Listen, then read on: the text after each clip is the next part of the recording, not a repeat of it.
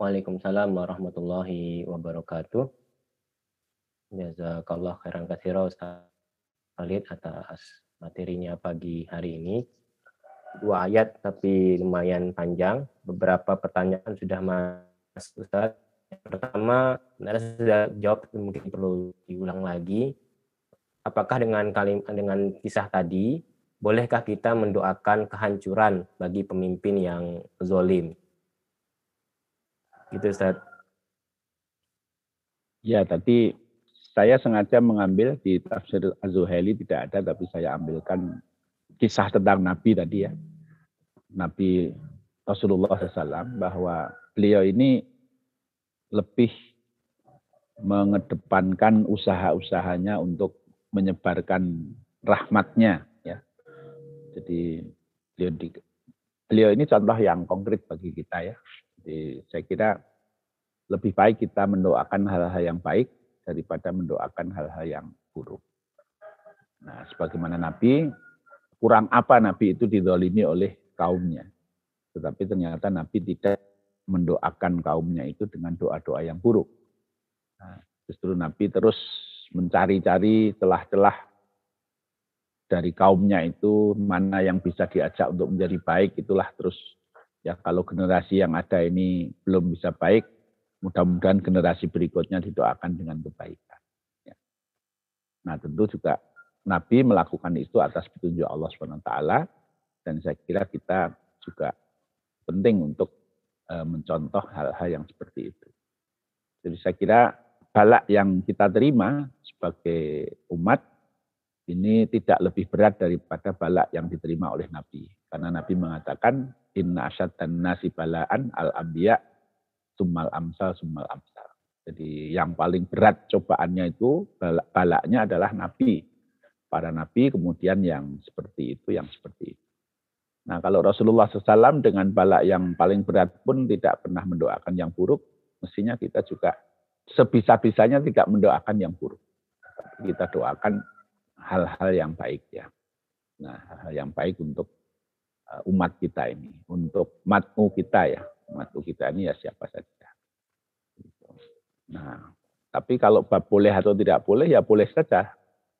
Toh kita berdoa yang mengabulkan kan bukan kita. Jadi yang menentukan dikabulkan atau tidak kan Allah SWT. Jadi kita ya berdoa. Tapi kalau sama-sama berdoa, mungkin lebih baik seperti itu Rasulullah tadi. Ya Allah kalau generasi mereka tidak ada yang mau baik, tidak ada yang beriman, mudah-mudahan generasi berikut dari mereka ini ada yang baik dan mau beriman. Allah alam. Kita doakan yang terbaik untuk pemimpin kita. Ya Allah. Baik, pertanyaan berikutnya Ustaz. Ini saya juga belum paham ya. Mudah-mudahan mohon pencerahan Ustadz kenapa terjadi dua perintah yang berbeda kepada para nabi. Padahal tujuan para nabi Rasul adalah untuk berdakwah. Apakah bisa diartikan bahwa Nabi kita, maksudnya Nabi Muhammad, lebih bijaksana daripada Rasul sebelumnya. Mungkin mungkin bab doa tadi saat ya, tadi Ustaz yeah. ceritakan Nabi Musa doa yang kehancuran orang zalim, tapi Nabi Muhammad tidak. Mungkin itu sih menurut saya. Ustaz.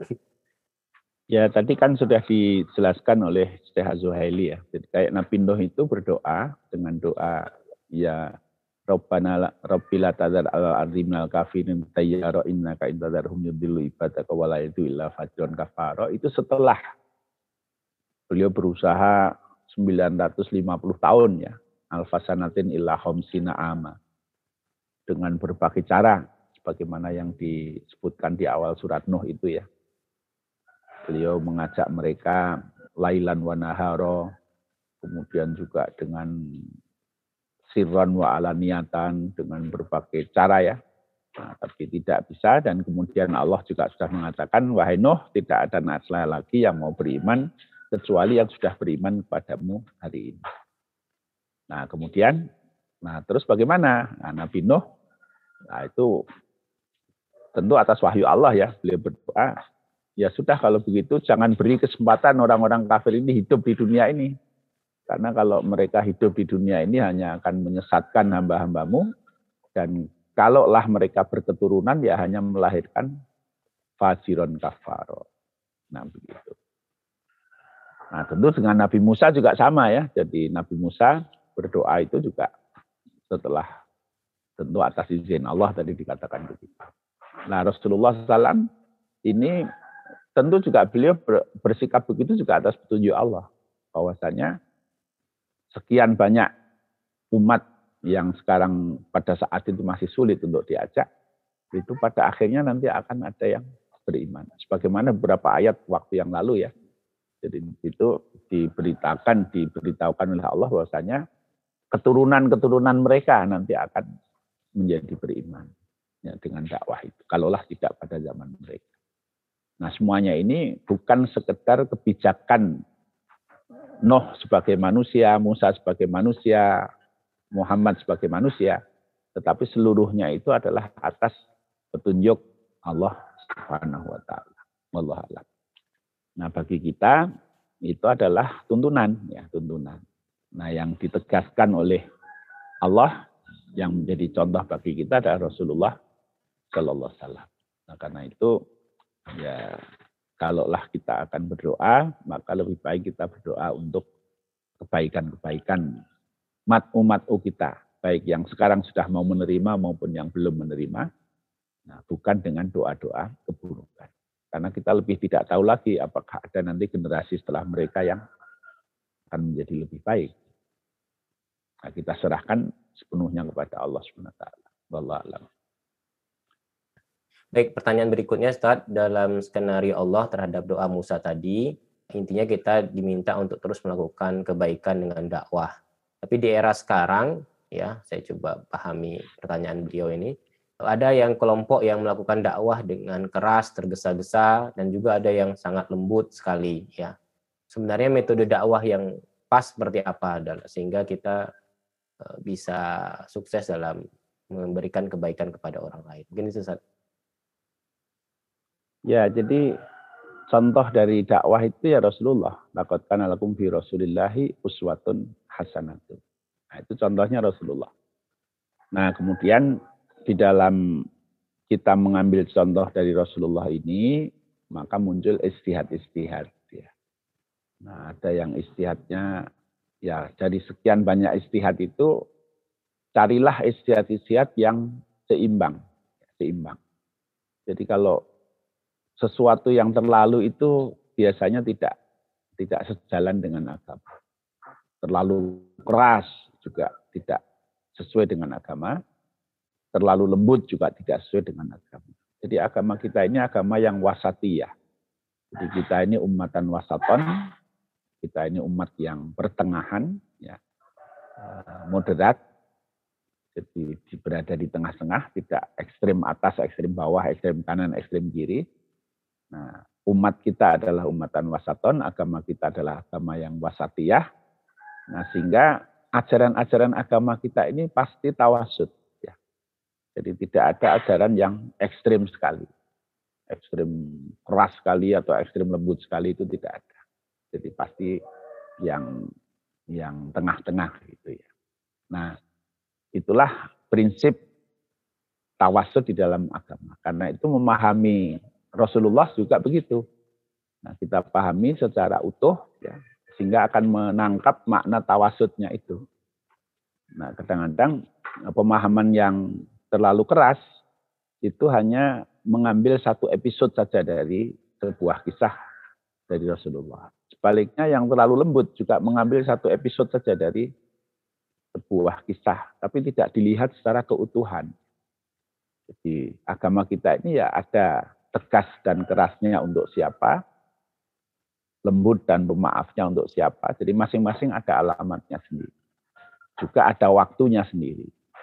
Nah, karena itu kita harus melihatnya secara secara keseluruhan. Allah Sepertinya tidak ada lagi pertanyaan. Ada pertanyaan pekan lalu tentang ya. boleh saat ya masih ada waktu Silakan, tentang ini saat mengambil kisah-kisah Israeli dalam memahami tafsir. Sebagai bagaimana sebenarnya hukumnya?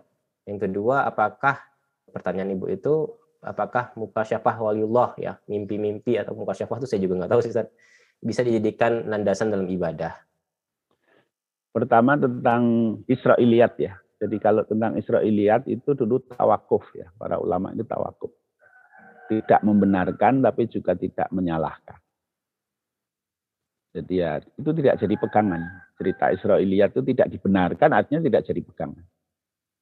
Tapi juga tidak disalahkan karena ya mungkin benar mungkin juga tidak benar. Cerita Israiliyat itu banyak sekali. Jadi cerita Israiliyat itu cerita-cerita yang berasal dari umumnya orang-orang ahli kitab khususnya Yahudi. Jadi misalnya cerita tentang Ashabul Kahfi menurut versi mereka, cerita tentang ini menurut versi mereka, cerita tentang macam-macam ya. Karena memang Yahudi ini kan juga diajari oleh oleh Allah dengan Taurat, di dalam Taurat itu juga terdapat kisah-kisah dan sebagainya lah di situ, tetapi Tauratnya sendiri sudah tidak ada. Kemudian yang berkembang di tengah-tengah masyarakat Yahudi kan berbagai cerita dengan berbagai versi. Nah, versi-versi cerita ini kemudian di, disikapi oleh para ahli tafsir kita dengan tawakuf, ya, yaitu tidak dibenarkan, tidak disohihkan, tapi juga tidak dikritik. Ya sudah, itulah ceritanya orang Yahudi, ya biar itu jadi ceritanya orang Yahudi, tidak usah menjadi bagian dari cerita kita. Gitu. Nah yang kedua tentang kalau ada kasyaf ya. Jadi misalnya ada orang-orang soleh ya, Allah memberikan kelebihan-kelebihan kepada orang-orang soleh. Nah kemudian misalnya mereka bermimpi dan sebagainya ya. Nah mimpi-mimpi siapa pun ya, apalagi mimpi orang soleh yang baik-baik. Nah itu kita ukur berdasarkan Al-Quran dan As-Sunnah. Nah, Al-Quran dan As-Sunnah ini menjadi penilai terhadap salah atau benarnya mimpi itu. Yang kedua, bahwa mimpi seorang soleh ya itu tidak menjadi dasar di dalam agama. Karena itu tidak boleh menjadi landasan apalagi untuk beribadah. Jadi beribadah itu dasarnya hanya Al-Quran dan hadis. Hadis pun hanya hadis sahih dan hasan. Sedangkan hadis yang do'if pun sudah tidak boleh untuk menjadi landasan di dalam ibadah. Karena itu apalagi mimpi seseorang ya, itu sama sekali bukan dasar di dalam agama kita.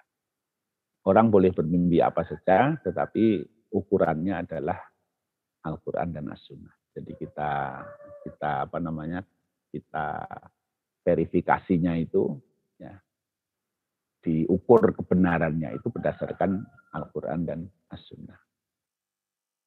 Demikian prinsip di dalam agama kita.